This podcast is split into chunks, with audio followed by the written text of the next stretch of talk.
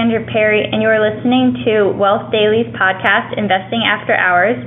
Joining me today is Chris Klein, the Chief Operating Officer and co-founder of Bitcoin IRA. Chris, thank you so much for joining us.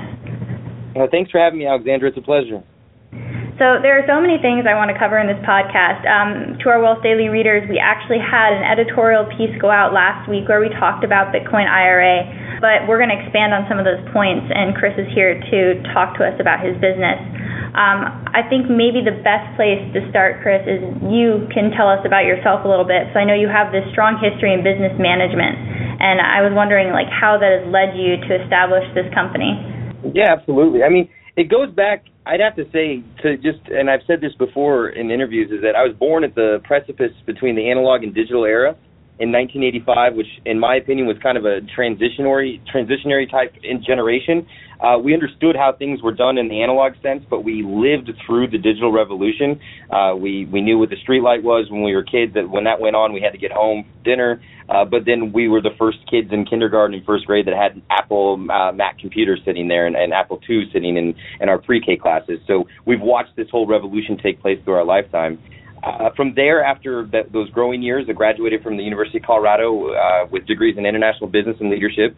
But the year was 2007, which, uh, as anybody may recall, wasn't the best time to be job hunting. Uh, from there, I played around, did some political campaigns, some entrepreneurial ventures post graduation, but nothing spoke to my soul. Uh, it just, I was, I was still kind of this lost entrepreneur trying to find my calling. Uh, I did go through a, a, a, tragedy. I lost my mom and my really my business mentor uh, to cancer in 2010, and that's when I started looking for a new beginning. So I actually came out to California in December of 2011 with a one-way ticket and one suitcase and not one idea of what I was going to do next. Uh, serendipitously, I ran encountered to uh, encountered and ran into some of my business partners now, and we started building our first businesses in the IRA space. We started looking at uh, the self-directed IRA space of what you could do outside of traditional stocks, bonds, mutual funds, uh, and and do- dove into real estate, LLCs, and precious metals, uh, and that just further drove us into the cryptocurrency space. You've obviously been in this space for a while. When did you recognize that Bitcoin and, and dare I say, like lead this financial revolution? I dare you say, but it's definitely happening out there. Um, I wasn't 100% sold on Bitcoin at first. Uh, but I was 100% sold on the potential failure of our current monetary system. After studying it in college and watching what we have done since Bretton Woods, the Nixon shock, and what we've done to fiat money, not just here domestically but internationally, um, it was obvious to me that there was going to be a revolution of some change. There, there had to have been. This can't last forever. Ask the Romans or ask anybody that came before that bastardized their monetary system. There is a day of reckoning, and there's an end to printing uh, and abusing and diluting your currency to a point uh, just to try to extract more growth out of your GDP. Uh, the first time I really believed in it was when I used it for a series of business payments. So we have writers and marketers all around the world and country that we they will send us invoices, and once a month I send out uh, payments. And we used to do it in U.S. dollar, but most of these guys like to get paid in Bitcoin. So I get on my wallet and I start sending out. I have my, my list of addresses, and instead of taking hours and hundreds of dollars of fees from a Western Union type place, in about six minutes time, I was able to move out 20 payments and pay less than sixty six dollars and fifty cents in fees. And that right there was my wake up aha moment. Like, wow, if there if they can make that kind of monet that kind of uh, fiduciary exchange so much more seamless, why couldn't we do it with other spaces? And this is really saw where I saw the power of Bitcoin itself and then I learned more from our clients. So um, my intuition was fortified when I talked to clients like our friend number 11 or Damon Smedley that's been interviewed by CNBC, uh, people want the democratization of money. It's time to simplify our finances, and uh, it's not time for us to continue to leave them at the mercy and manipulation of big, big banking cartels with no interest in the common man. Uh, the people I talk to, they're they're they're just they're regular Joes like me that are growing and they've got a couple. They they may have fifty or forty thousand in their IRA. They may just be getting started. They may have built up a, quite a bit of wealth, but to them, with the with with the costs that are coming in their retirement, they just don't feel comfortable yet, and they needed to diversify themselves into something that could give them that democratization they're looking for. So, say I was an investor and maybe I was 40 years older than I am now and I want to transition my current IRA account into an account with you guys. What exactly would that transition look like? It's Pretty seamless. Um, the first thing you would do is you would establish an, a self-directed IRA account that's like kind to your existing account. So if you had a Roth or a traditional, you would establish a similar account for tax settings. If you had a 401k that was in tax deferment, then you would put, roll that over into a traditional IRA. Uh, from there, we would help you fund the account seamlessly. Now, that depends on where the funds are coming from. Some are very easy, uh, like a Fidelity 401k rollover. We do a joint call together with them, and the funds uh, arrive via FedEx in a check made out to the new institution within a few business days. Others, uh, you may have some annuities that you have to liquidate or stocks that have to sell off, so it can take a little bit more time. But once the funds arrive, uh, then you are at the self-directed nature of when you want to enter the market space. Uh, you can we we set you up with a uh, trading uh, line and one of our individuals to execute those trades on your behalf within the TradeBlock system, so that you can procure the Bitcoin, Ethereum, or Ripple or Litecoin that you're looking for. Uh, once you execute that trade, pricing and, and quantity is all fixed, so there's no movement.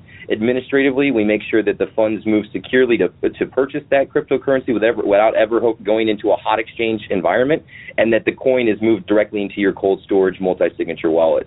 So it's a turnkey solution uh, that can take, on average, it takes about a week to two weeks, depending upon how quickly you get the paperwork back to us, and then also how quickly your um, releasing custodian releases those funds and, and sends over the, the funds transfer request. Do you find that custodians are receptive to this kind of movement? I'm sure that like many large banks are are very perplexed when their investors come in and are like, I would like to take out my IRA and move it into Bitcoin. yeah, uh, it's, it's certainly uh, that's kind of one of our biggest um, obstacles we have to overcome with every account is that the job of any financial institution, and they, if they don't tell you this, then they're just lying to your face, is, is to retain money, retain accounts. And whenever there's a transfer out, they have certain protocols and methods in place that make it difficult. For example, some groups require that you have to give them original wet signature with a signature guarantee and a medallion stamp with the with the custodial signature. That takes a lot of work, and the goal of it is to discourage somebody from making those movements. Some of the other groups, like TSPs, that are from the federal government for uh, military and, and contract employees with the government, it's the it's called a T70 form, and it's almost 14 pages long and it's not hard to fill out, but it's designed to discourage you from moving those funds out. Um, there are groups that are very receptive to it. I think Fidelity would probably be on the top of my list as far as um, ease of use of funds moving, as long as you're not in some particular asset that needs to be traded off. Uh, but in general, yes, there's, uh, and that that actually gets worse during times of crisis. Uh, we were moving funds. Uh, I have people in my IRA team that were moving funds, and during the time of 07, 08, 09, when we were having a cataclysmic crash in the stock market, well, they get uh, legally about 20 to 30 business days to actually complete a request for a transfer. So you could imagine that when they have this bleed out and this run from the banks that was taking place, the transfers were taking all that time just to try to hedge some of the losses that were taking place. So they try to protect their existing accounts. It doesn't surprise me. I imagine that banks view this. We're still at a stage right now where banks seem to view digital currency as like blockchain. Blockchain is acceptable, and the fact that blockchain can be used to expedite processes within a bank, um, it, that's acceptable. But I'm still, especially with recent comments made by J.P. Morgan's um, leadership, you know, that you're seeing a digital currency might not necessarily be something they're pleased to see investors interacting with. Well, hey, let's be honest with ourselves. Horses were afraid of the Model T at one point in time too. That's very true. I was waiting for that one to click. No, but that's the truth of the matter. Any ad, ad, ad, any advent of technology is always going to have winners and losers. In this particular instance, for once, there's a true rival to the banking cartels that have been taking place. Um, they were they were too big to fail in 08, so we consolidated them, injected a bunch of capital in them, and they they gave it to each other and themselves, and really didn't pass it down to the regular Joe that needs it.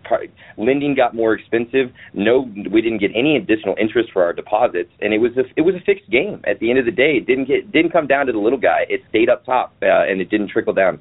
So I think this is this kind of leads me actually into my next line of questioning, and it's something that I tend to work with a lot because we are pioneering a growing sector, and that means you have to tackle a lot of regulatory changes that accompany new technologies. I can only imagine the amount of regulatory changes that happen for people that are working with autonomous cars, because right now they're incorporating a new technology with an existing government structure and mm-hmm. existing rules for the road.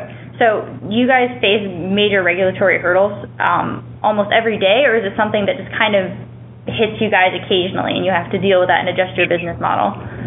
It, it, I mean, in the development of the process, and as we try to push further into more ad, advantage features for our clients, absolutely, we're always running into it. Um, but now we're we're in a place where, where we see the most headwinds from regu- from I guess regulatory bodies is when they encourage things like Jamie Dimon's statement that Bitcoin's a fraud and hedge funds jumping in that have big names behind them.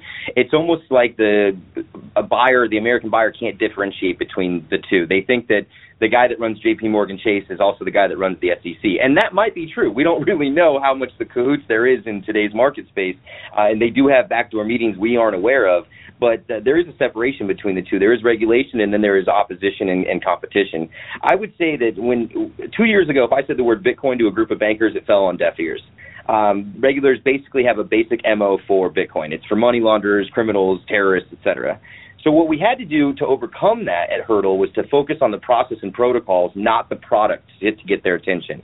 So when we could run parallels to our regulatory bodies for the approval of this, to things like an asset investment into real estate or an asset investment into physical precious metals, and show how much more transparent and secure the process was versus those, that's when they started to go, well, how, what are you doing? What are you doing this process with? And then I was able to say, it's with Bitcoin and cryptocurrencies. Now you've shifted the perspective. They're not going in thinking negatively. They're impressed by the process, and you can say, it's designed for this part, particular type of asset that's revolutionary and one of it and, and new to the market space. Uh, um, we also kind of had to force the hand somewhat uh, because nobody's ever really very susceptible to change, especially in the regulatory space. But with the good faith of five years of reputation and compliance experience with us, uh, they were able to give us the, the green light to give this a run. And I think that uh, nobody in, among our uh, partners is regretting that to date. So I think this is a general question just for the entire digital currency sector is taxes, and especially when it comes to regulation. And right now we're really starting to see not just the United States governments, but governments all over the globe start to interact with tax law for digital currencies. I think the, I'm not a tax advisor, so to speak, but I think that they hope that we take the above board approach that if we make a gain on something or a loss on something, whether it's property, cryptocurrency, digital assets, gold and silver, whatever it may be in a, in a non qualified cash sense, that we report that gain or loss. Now, the truth of the matter is that for every one person that's going to be above board and do it right, that you've got probably two or three more that's that are getting into it for the other reason. And there is going to be significant shifts in tax law on cryptocurrency in the years ahead. Um, it's going to be a requirement for uh, issuing of 1099s from groups that are dealing with those uh, types of asset investments to allow for a more uh, streamlined path. Uh, I think that that's important, but what I love about our model is that we're in an IRA setting. So you actually don't have to worry about short term or long term capital gains implications. Uh, that's the beauty of why the IRS gives us a IRA setting where we can get tax deferment or tax free growth uh, savings at an arm's length distance from us uh, where we can buy and sell regularly inside of these types of accounts we've created and not have any tax implication. In a tax in a traditional IRA sense, where the ta- the the funds are tax deferred, you'll have uh, distribution tax at the age you're eligible at 59 and a half, you're required at 70 and a half. In a Roth setting, as long as they stay inside of the account for five years and you reach that age of 59 and a half, you can take them out ta- with all all growth and principal with tax free settings. Uh, so the, using the tool for something that has such an upside potential is, I think, part of the what makes us uh, so um, our, our growth so exponential is that people say, wow, if Bitcoin's going to continue to do what it's doing and I can get it in a tax free or tax deferred setting, I'd prefer that than having an ante up to Uncle Sam every time I made a buy or sell because it's also a very volatile market where you may not want to be sitting and holding it for 20 years like real estate or three to five years like precious metals. You may want to take some of the profits off the table and reincorporate them into Ethereum, Ripple, or Litecoin, uh, and you won't have to worry about the tax implications. Now, as a company, we are rolling out uh, later this year and into 18 we're going to uh, take on the challenge of the cash-based business of this industry. We feel like there's a lot of uh, gaps inside of it. One of them is knowledge and education on tax settings and what do I do uh, to stay above board. Because the last thing you want is that you sell your Bitcoin for a great profit and you're thrilled about it, and then you get an audit on all of your financials, your S corps, your personal, your marriage, all those moving things. Uh, you want to avoid those uh, pitfalls and minefields. So, do you think you're going to see more educational resources for investors? Well, I hope that we can pioneer that because that's going to be our goal. I, often get so many questions from people uh, about what what are my obligations, and and and we're going to stay on the on the forefront of that. Um, we're we're part of groups that uh, and uh, that have digital asset consortiums, et cetera, that are working in close in hand with it. Um, but it, it's all about transparency. It's all about having that, sitting down and having that conversation so that um, there isn't unscrupulous activity taking place. Now, for every one of me that's out there that wants to make sure that Bitcoin gets mainstream adoption and it's seen as a viable asset for the common man, for, for my grandfather, my daughter, myself included, um, there's going to be somebody on the other side of that token that's trying to do business in a shady way, and it just takes um, the more the, the group of us that are trying to do the right thing to be louder and uh, more susceptible to educating the public the best that we can. Uh, but it's it's still a wild west. There's still a lot of growth. I mean, we're in the early stages of what you would call the first tier of internet inception in the early late 1990s. Uh, there was a lot of growth factors there. There was a lot of pump and dumps, winners, losers, um, uh, good things and bad things that came from it. But eventually, we found where the value add was at, and I think that we'll find that same space in the digital currency space ahead. What is the most challenging obstacle you've encountered so far when it comes to communicating with investors about Bitcoin and Ethereum? And I think this question goes a little bit back to, you know, we're talking about introducing something that is a non-traditional investment to many investors that have been very traditional. I was wondering if there's like just educational hurdles that you guys have to kind of go over when introducing these accounts to people. Yeah, absolutely. There's two of them, and they're kind of actually counterintuitive to each other, but it's security and transparency. So the security part is that um, making people feel comfortable with the fact that what is this wallet and why is this wallet secure versus a bank account and how is this different than zeros and ones and how is this different from FDIC insurance? How is this different from putting a gold bar in my safe? Uh, and having to explain to them the security measures of how we've cocooned a multi-signature wallet that has multiple layers of administrative uh, processing to that we bring the analog back into the space where there's verification calls and IP uh, verification instruments in place so that whenever you want to buy or sell, there are several stages of, of movements that take place for your protection. So explaining that to a consumer, you need to take your time. That's one challenge. Then there's the transparency part. This is the most transparent asset investment in financial services that I've seen today. Uh, you literally know exactly what you pay for fees to get into this game. Ask anybody about their stocks at, at JP Morgan or at Fidelity or Edward Jones, and they'll have a rough idea of whatever the marketing pitch was. But uh, the government, actually, the Congress, asked groups like Fidelity and others to disclose what their fees on particular types of asset classes were a few years ago.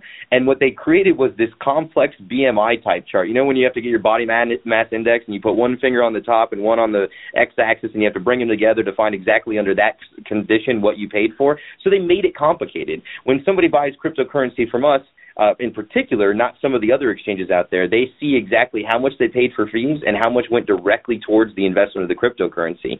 That's a game changer in financial services, in my opinion, because it's not very transparent from bonds to CDs all the way to mutual funds. There's just a lot of I wouldn't call it smoke and mirrors, but there's some confusion about what did I pay for fees and what were my gains. Because a lot of times people look back a, a quarter or uh, six months later and they say, "Wow, I see the Dow Jones is at record highs and all the stocks are are, are just up there killing it, but I'm down 10%. How's that possible?" Well, might likely it's because of movements of money and fees that were associated off of taking from your principal that weren't as transparent. So, two things is getting them comfortable with the transparency that takes place, and then also getting them comfortable with the security measures we put in place So, do you guys find that investors that come on, you know, you is there a lot of handholding? Because I think if I was somebody that was, you know, buying digital currency for the first time, I don't know if many many of your investors might have did, had many of your investors might have had digital currency in other accounts before they decided to pursue a Bitcoin IRA. But I, I'm also sure that you guys interact with many people that are just buying digital currency for the first time. So how do you kind of walk them through that process so that they understand where the fees are coming from? Yeah, exactly. So, I mean, first you just explain to them that this is a very uh, this is very similar to their traditional IRA and stocks, bonds, annuities. It, the only difference is that it has an access to alternatives, so like real estate, precious metals, marketplace lending, and now cryptocurrency, thanks to our innovations. All the same rules exist. So you still have tax deferred growth, tax free growth, all the account types from Roth, traditional, simple, SEP, and otherwise are available. And you have the same contribution and distribution rules. So once you can level the playing field there, that they understand, okay, it's the same tool, I'm just buying a different asset class. And they have more alternatives and more opportunity. Once you get through that, then it's explaining to them we, we don't have the time to teach everybody about cryptocurrency, but we've got a great amount of information on our website and education materials to help them with that. Uh, what we do is we explain our process so that they can feel comfortable with the fact that their monies are never going to be in a risky situation, that they're, they're, we're going to purchase the cryptocurrency through an OTC or off the exchange uh, process so that they're not somewhere where it used to be susceptible to hacks and then explaining how the wallet is constructed for additional security measures for when they want to extract it. One of the biggest things to explain to them is that this isn't about speed, it's about security. And when you have that conversation with any buyer, whether it's a novice or an expert, that makes them feel far more comfortable to the point where they just have that ease of use comfort level. Uh, they just know that these guys have taken every security measure to keep me protected, just like Fidelity would with my stocks. They're just they are the experts in cryptocurrency and how to move it within retirement funds. Uh, you just have to move slow. We have a great group of Bitcoin IRA specialists that work with clients all day long. Uh, most of them are here on the weekends. They've been asking to work Sundays because we have such an influx of business. Um, and and it's just you know take the time, acknowledge. Uh, and and be honest with uh, whatever details that you're looking for, and have the right educational materials in place. So you mentioned an influx of business, and we actually talked about this on our first call when it was you, me, and one of my colleagues. And it, the cool thing is that even though, like, even as we're sitting here having this conversation, our financial landscape is changing, and Bitcoin. Mm-hmm. Is the first chance that investors have to participate in this movement. So you guys have seen a huge surge of demand recently, and I was kind of wondering if you could walk me through what demand has looked like just from the start of this year. Yeah, absolutely. So, I mean, obviously, at the beginning of the year, crypto was just starting to heat up towards the Christmas time period. It didn't take the holidays off. Uh, we were only maybe 50 to 100 clients deep. We had been doing it for six months, testing, configuring, uh, really not full tilt as a business. Uh, we're still kind of making sure we had the right landscape in play and our testing and of our security and transparency.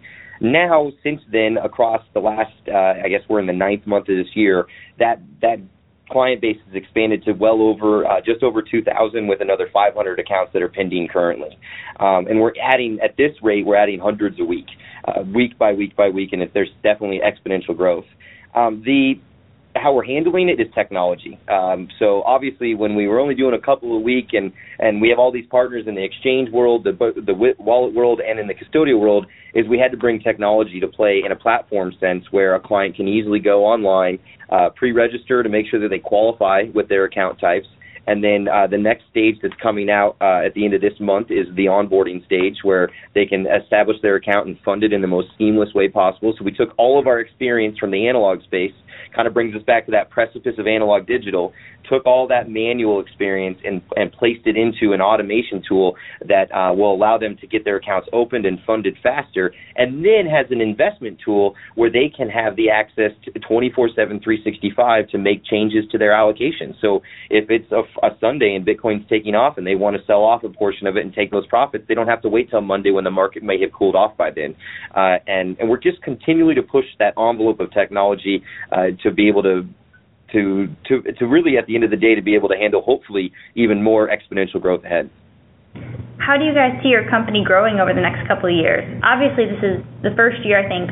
Well, it's not the first year. I think cryptocurrency has been a hot topic for a while, but it's the first year where we've had this massive uptick in media coverage and yes. part of that might be Bitcoin and Ethereum as a unit now. We're looking at, you know, 800 currencies, many which are initial coin offerings, but still 800 currencies. And people are asking more questions about the market. The, the naive entrepreneur inside of me says that we're going to grow exponentially forever. But the wise businessman inside of me understands the competition and saturation are coming, and we will need to continue to differentiate ourselves as not only the first Bitcoin IRA, but the best and most innovative. Uh, we want to position ourselves as leaders of the industry, not just offering the tokens and currencies themselves, but also implementing the technology to truly make us revolutionary. And what I mean by that, Alexandra, is things like putting in place Ethereum smart contracts for client onboarding, putting in place instant trades and swaps between cryptos. Right now, you have to settle to US dollar, wait for the settlement period, and then go into another cryptocurrency. That can be rectified with a uh, with a efficient smart contract between the exchange and the custodian, which is currently under development here at Bitcoin IRA. Um, further than that, what if people want to pay with Litecoin or Bitcoin to pay for their payments, uh, their their annual fees, etc. And then also, really, at the end of the day, moving money as fast as humanly possible with the Ripple technology that's at play. Now, we can't ask Fidelity and Edward Jones to implement that to make transfers faster, but once the funds are within our system and our ecosystem, we can ensure that they're moving as swiftly as possible with the right technology. And we're going to couple all this together and take it into the non qualified world. I think that there's plenty of cash sitting on the sidelines that wants to get into the cryptocurrency space, but doesn't seem like they have a turnkey solution to get it done. And we hope to be a pioneer for that ahead. So uh, it's just staying, we've got a good runway, uh, but we've got to continue to grow and expand. Uh, you can't get complacent, especially in this industry. So currently you offer, and you can correct me if I'm missing anyone, but Ethereum, Litecoin, Bitcoin, Ripple, and Bitcoin Cash. Um, first off, I think it's really cool that you're using some of the technologies that these currencies operate on. But the um, I was wondering if you plan on incorporating any other altcoins um, into your digital currency portfolio offerings. Yeah, uh, to just to clarify, we do also have Ethereum Classic. Uh, okay. Don't forget about that guy. He's still out there, and he still does have popular uh, popularity. Uh, so that's so we have six now uh, six that are in the top 10 of the market cap, and we intend on rounding that off before year's end. So, uh, what we do, we do our due diligence. We're not just going to toss the newest ICO into them into a, uh, a retail IRA space. Uh, these they need to have a little bit more propensity to them for success. We we vet the back end of them and their use and application. But moving forward with that same caution, we we will venture into the ICO space inevitably. But It'll be a platform for those seeking that opportunity in a limited fashion. It's all about care and caution here. Um, but yes, absolutely. I don't think we'll get to the point where we're doing all 800. There are plenty of coins out there that I don't know why they're still on the list. Uh, they've really just flatlined. I think Trump coins out there, and uh, I think there's Potcoin. Uh, there clearly been some types of pump and dumps for the popularity of a of something that's not really related to financial services or an application from our monetary system. So we stick with the big ones. Uh, but we do offer some access to the others uh, ahead, and we know that there there will be winners and losers, and we're we're going to make sure that we try to put the most amount of winners inside of the the product gauntlet for our clientele. So, if you don't mind me asking, how do you evaluate an an altcoin, or even um, like when when I look at digital currencies, I often have a startup mindset where I'm looking not at the currency but the technology. I'm looking at the application. I'm looking at the real world value of this kind of technology that is being mm-hmm. offered. So I was wondering if you guys kind of have key things that you look for when you're like, hey, that actually is going to be a good investment for our investors. Exactly, and I think you you hit most of them on the head right there. Is that is there a true application for the technology? If you can't connect those dots to a real world application where it makes sense, then you know you're missing something right there. Right and first and foremost, it feels like why are we doing this? What's the point? What what what is the buyer or the or our society going to gain out of the application of this token? And if you can't answer that question first and foremost, then you know you probably are not dealing with something that's got uh, for uh, I think a, a fortified front behind it, like it's got some infrastructure. You also look at who's involved. Most of the time, these ICO groups have board of directors or uh, individuals that are behind in the in the first stage or first round of this. There are names that have great reputations in this space, and there's other ones that don't have any reputation. So uh, that doesn't mean to say that they have a bad reputation, but you have to have an eye for that. And then you look at where the endorsements happening. You know, I think Unicorn Coin is coming out, and Mark Cuban's behind that. Um, a lot of people would say, oh, well, Mark Cuban's behind it, so would that mean that it's probably a great thing? Not always necessarily true. Mark Cuban's been a part of plenty of pump and dump IPOs out there, and a lot of the time, the real winners are the guys in ICOs that get the private placement early, and then when it opens or it becomes available, they're dumping them while the retail guy is buying. So oftentimes, being in the ICO on the first day of an ICO isn't really great for the retail investor, especially if you have if you have money to, that you can't you can't afford to lose. But longer, a few weeks, few months down the road, where you start to see it level off and it starts to show actual uh, propensity for growth, that may be a good point for interest.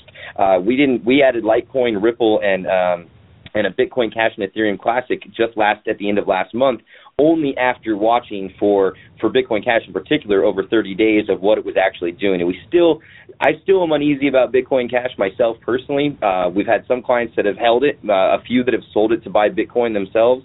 Uh, it just it, it strays away from the decentralization of what Bitcoin's supposed to be. When you have a couple of players that are in essence incentivizing miners to mine their product over another product, you've lost the transparency and decentralization of what cryptocurrency is all about. So it's it's a series of things, and and we also uh, we provide the education. We don't provide the investment advice because we aren't financial advisors. We've just it's a turnkey solution. Uh, but it, uh, an educated buyer is the best buyer you can find. Going whimsically into something just because of the name of it is not safe, uh, and we try to make sure that we keep it uh, curtailed down to that limitation. This might be more of a side question, but I think your comments about Bitcoin Cash are interesting. I have similar reservations. I'm actually waiting to see what happens um, with Coinbase. Yeah, exactly. Will that be a, a will there be a, just a giant dump, or will people hold? And I would say to date, a lot of our buyers, because we offered support, I think what is it, four or five months before Coinbase, which we'll we'll pat ourselves on the back for that for sure. Working with our partners at BitGo, um, we've seen most people either it was let it sit, I want to see what it does, kind of your mentality, or others were I want to get rid of it as quickly as possible and I want to buy more Bitcoin or I want to buy more Litecoin with it. Uh, and so it's it's been interesting. We haven't had any to date any buyers of Bitcoin Cash. Uh, it's either holders of what they received prior to the fork or those that have sold it off for uh, other assets. Some of the things that Bitcoin Cash is trying to bring to the table of larger trading blocks and some of the things that they have good merits. They have great merits of what the intention was it's just that this this industry is so fledgling that a, a contentious fork like what took place, where we all kind of felt at the end of August or at the end of uh, July that everything was peachy. We had we'd implemented SegWit, segregated witness. There was there was handling fee congestion. There was handling all the issues. But yet, 10% of the miners, two particular people and controlling those miners, said, you know what? I can't just take my ball and go home after losing. I've got a fork, and they still forced the fork upon all of us users. Uh, that I don't know if that has got a lot of uh, future to it. Uh, it should be interesting. And we have another conversation in November about 2x SegWit. Uh, and these are the kinds of things that, as, as if you're a novice investor, don't let them stray you away. There's a reason why these conversations are taking place, and it's because of popularity. We, we have a problem with scale, and we need to solve that problem with scale, and people have different opinions on how to solve that. But the real, the, the, at the core of the problem is how can we handle more transactions more efficiently? We wouldn't have that problem if Bitcoin wasn't as popular as it is today. So remember that the, the motivation behind this is, is, is because we, we are growing and we are growing in popularity. Uh, but how it gets resolved is it is a, uh, a it's there is no central authority making those decisions. So we are going to see things like forks and Bitcoin Cash ahead, and uh, stick with what you know best has always been my uh, my go-to.